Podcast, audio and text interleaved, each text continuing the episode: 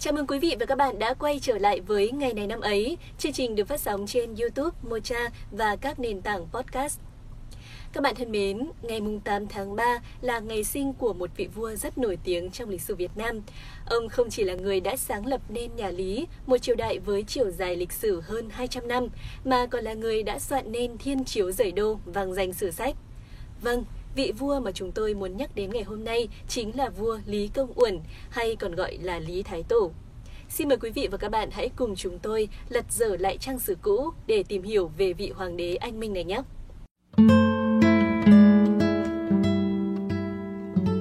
Thân thế bí ẩn Lý Công Uẩn sinh ngày 12 tháng 2 năm Giáp Tuất, tức ngày 8 tháng 3 năm 974, là người ở làng Cổ Pháp, nay thuộc Đình Bảng, Từ Sơn, Bắc Ninh.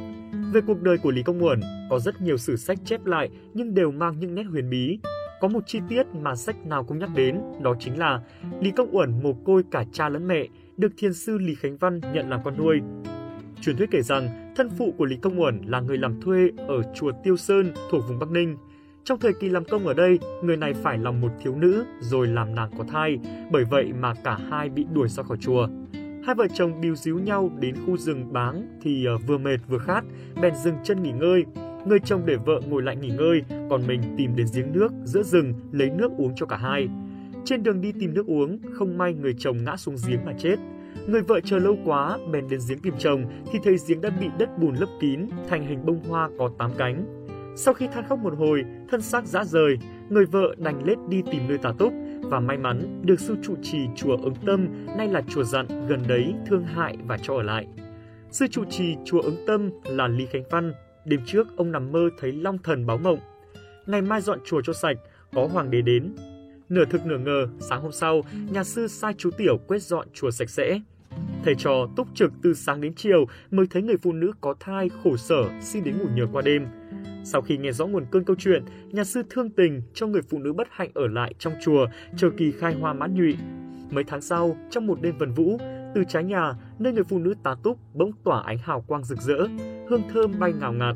Thấy sự lạ, nhà sư cùng với bà hộ chùa tìm đến xem thì thấy người đàn bà đã trở dạ, sinh được cậu con trai kháu khỉnh, mặt mũi khôi ngô, sáng láng, trên hai bàn tay còn có bốn chữ son, Sơn Hà xã Tắc.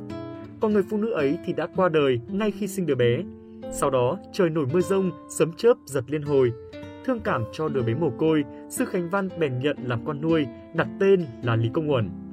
Công Uẩn khôi ngô, rắn giỏi và rất thông minh nên được sư Khánh Văn hết lòng chăm sóc, dạy bảo. Mới 6-7 tuổi, Công Uẩn đã thông thuộc kinh sử nhưng tinh nghịch. Giai thoại kể lại rằng, một hôm sư Khánh Văn sai Công Uẩn mang oản lên bệ thờ hộ pháp, cậu bé đã khoét ruột oản ăn trước. Đêm đến, hộ pháp báo mộng cho sư biết – Đến hôm sau, Khánh Văn trách mắng công buồn, cậu bé ức lắm, rồi lại viết vào sau lưng tượng mấy chữ đầy ba ngàn dặm. Đêm hôm đó, sư lại mộng thấy hộ pháp đến ngỏ lời từ biệt rằng Hoàng đế đẩy tôi đi xa, xin có lời chào ông. Sáng hôm sau, sư lên xem pho tượng hộ pháp, quả thấy mấy chữ đầy ba ngàn dặm ở sau lưng. Sư bèn sai chú Tiểu lấy nước rửa bỏ mấy chữ ấy mà rửa mãi không sạch. Đến lúc bảo công buồn làm thì cậu bé chỉ xoa xoa mấy cái là sạch ngay. Sư hết sức kinh ngạc, Nhận thấy công uẩn đã hơi lớn, lại nghịch ngợm quá, Khánh Văn liền gửi công uẩn sang học với sư Vạn Hạnh bên chùa Lục Tổ. Vì công uẩn tư chất thông minh, sáng láng, được sư Vạn Hạnh khen không phải là người thường, sau này lớn lên tất có thể giải quyết được mọi việc khó khăn, làm chúa trong thiên hạ. Sách Thiên Nam Ngữ Lục cho biết, năm 20 tuổi, Lý Công Uẩn được Vạn Hạnh tiến cử vào triều.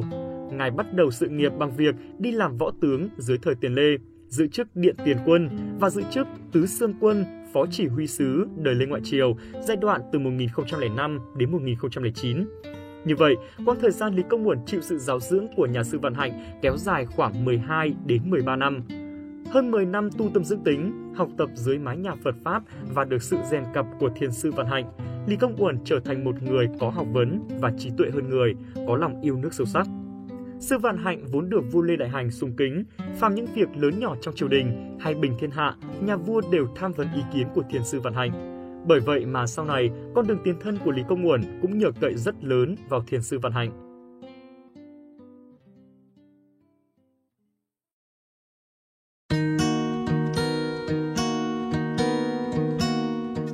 Lên ngôi vua là thuận ý trời, hợp lòng người.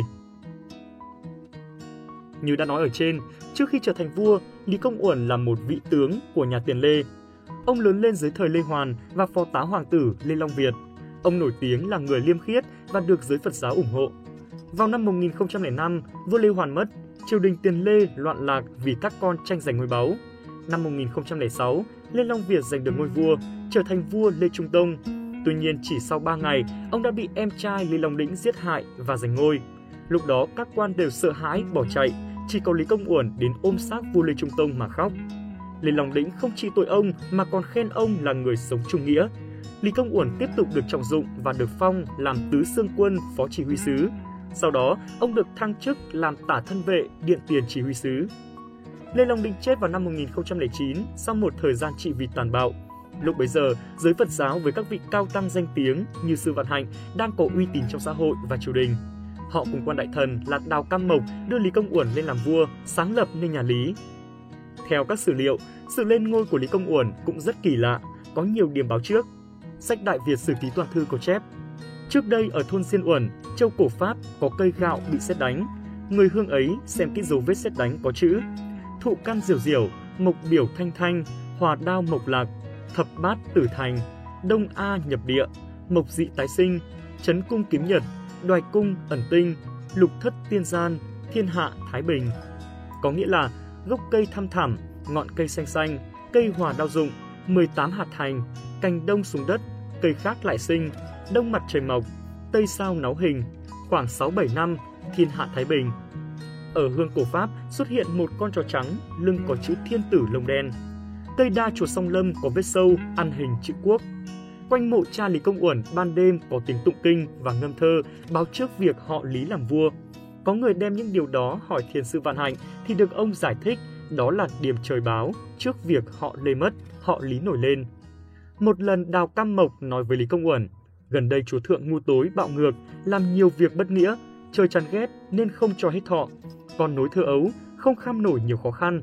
Mọi việc phiền nhiễu, thần linh không ưa, dân chúng nháo nhác, mong tìm chân Chúa.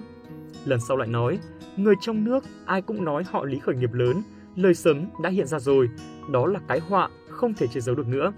Chuyển họa thành phúc chi trong sớm chiều, đây là lúc trời trao người theo.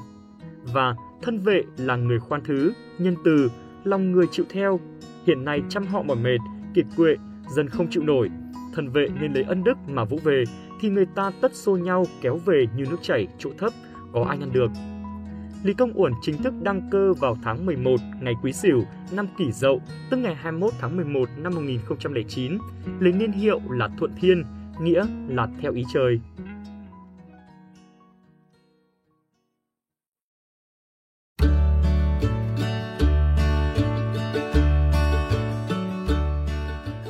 công lao rời đô, lưu danh muôn thuở.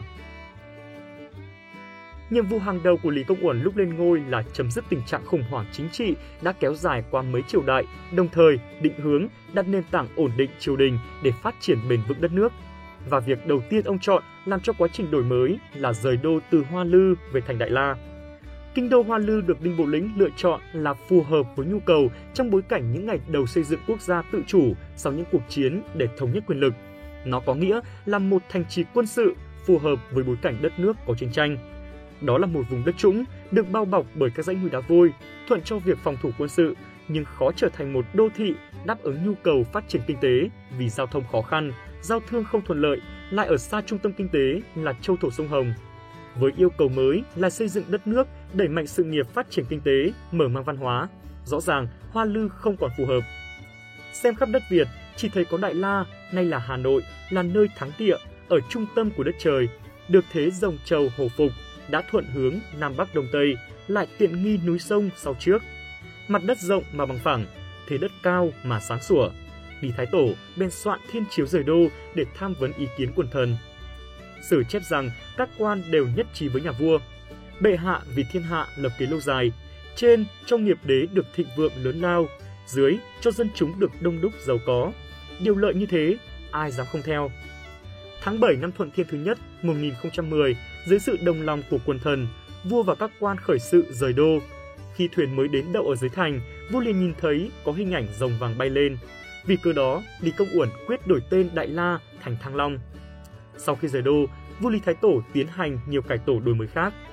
Về chính trị, Lý Thái Tổ chủ trương đổi mới vương triều, đổi mới triều đại, xây dựng một vương triều nhân đức, khoan từ để thay thế cho vương triều tiền lê tham tàn, bạo ngược. Tư tưởng xây dựng nhà nước của Lý Thái Tổ là kết hợp pháp trị với đức trị. Từ đó, nhà Lý đã ban hành hình thư không chỉ là công cụ quản lý mà còn chứng tỏ trình độ văn minh pháp lý của nhà Lý ngay từ thời kỳ đầu lập triều. Quyền lực của các thủ lĩnh quân sự được thay thế dần bằng bộ máy quan lại dân sự. Khẳng định vị thế của Đại Việt bằng chính sách ngoại giao độc lập, tự chủ đối với nhà Tống và khá khoan hòa với Champa và Chân Lạp. Lý Thái Tổ và các vua Lý không ngừng gia tăng quyền lực dòng họ, tăng cường quý tộc hóa và quan liêu dòng họ, nắm mọi quyền hành chủ chốt của quốc gia, ban chức tước cho những người tín nghĩa để tạo đội ngũ thân cận trung thành. Về bộ máy hành chính, Lý Thái Tổ đổi 10 đạo thời Đinh, Tiền Lê thành các lộ và phủ. Dưới phủ là huyện, dưới huyện là hương. Công cuộc cải tổ hành chính có quy mô rộng lớn này nhằm quản lý toàn diện đất nước, tạo nên sức mạnh cho nhà nước Đại Việt. Nhằm tạo ra sự ổn định ở vùng biên cương, Lý Thái Tổ thực hiện chính sách ràng buộc lỏng lẻo đối với các tộc người thiểu số, vùng xa trung tâm, từ đó hóa giải các mâu thuẫn, các phản kháng, tạo nên sức mạnh tập trung cho quốc gia. Về kinh tế, Lý Thái Tổ sau khi lên ngôi đã hai lần đại xá tô nhằm khoan sức dân, kích thích sản xuất. Lý Thái Tổ và nhà Lý coi trọng hoạt động công thương nghiệp, đặc biệt ở khu vực Thăng Long, cho lập nhiều bến thuyền, nhiều chợ, tạo thuận lợi cho việc giao thương buôn bán, tiếp tục đào kênh nhà Lê thông đến tận Nghệ An. Nhờ đó, kinh tế tiền tệ phát triển hơn trước, nguồn lực quốc gia dồi dào, mạnh mẽ. Về phương diện văn hóa, vua Lý thành lập quốc tử giám, mở các khoa thi tuyển chọn nhân tài, đào tạo đội ngũ trí thức, dần biến Thăng Long trở thành một trung tâm Phật giáo với nhiều cao tăng, chùa tháp nổi tiếng. Thăng Long nhanh chóng trở thành trung tâm tôn giáo, văn hóa, nghệ thuật lớn nhất của Đại Việt. Năm 1028, tức năm Thuận Thiên thứ 19, sức khỏe của Lý Thái Tổ không được tốt, người thường xuyên đau yếu, bệnh tật. Ngày 31 tháng 3 năm ấy, Lý Thái Tổ qua đời ở Điện Long An, ở ngôi 19 năm, hưởng thọ 54 tuổi. Khi Lý Thái Tổ vừa qua đời, việc tế táng lại chưa hoàn tất, thì ba vương bao gồm Gia Vũ Đức Vương, Đông Trinh Vương và Dực Thánh Vương cùng quân sĩ vây hãm thành nhằm mục đích cướp ngôi thái tử Lý Phật Mã. Đối diện với tình thế này, thái tử lập tức đem quân vào thành, quyết đấu một trận với ba vương. Khi quân của thái tử và quân các vương đang đối trận, thì võ vệ tướng quân Lê Phụng Hiểu rút gươm ra và chỉ vào Vũ Đức Vương mà bảo rằng các người dòng ngó ngôi cao, khi dễ tự quân, trên quên ơn tiên đế, dưới trái nghĩa tôi con. Vậy Phụng Hiểu xin dâng nhát gươm này. Nói xong, ông xông vào chém Vũ Đức Vương ở trận tiền. Chứng kiến cảnh tượng ấy, quân của các vương đều sợ hãi mà bỏ chạy. Đến cả Dực Thánh Vương và Đông Trinh Vương cũng phải chạy trốn, nhưng cuối cùng cũng lộ diện xin đầu hàng. Sau trận ấy, Thái tử Lý Phật Mã lên ngôi, tức là vua Lý Thái Tông. Sau khi ngài kế vị đã an táng Lý Công Uẩn ở Thọ Lăng, Phủ Thiên Đức, truy tôn miếu hiệu là Thái Tổ, thụy hiệu là Thần Vũ Hoàng đế.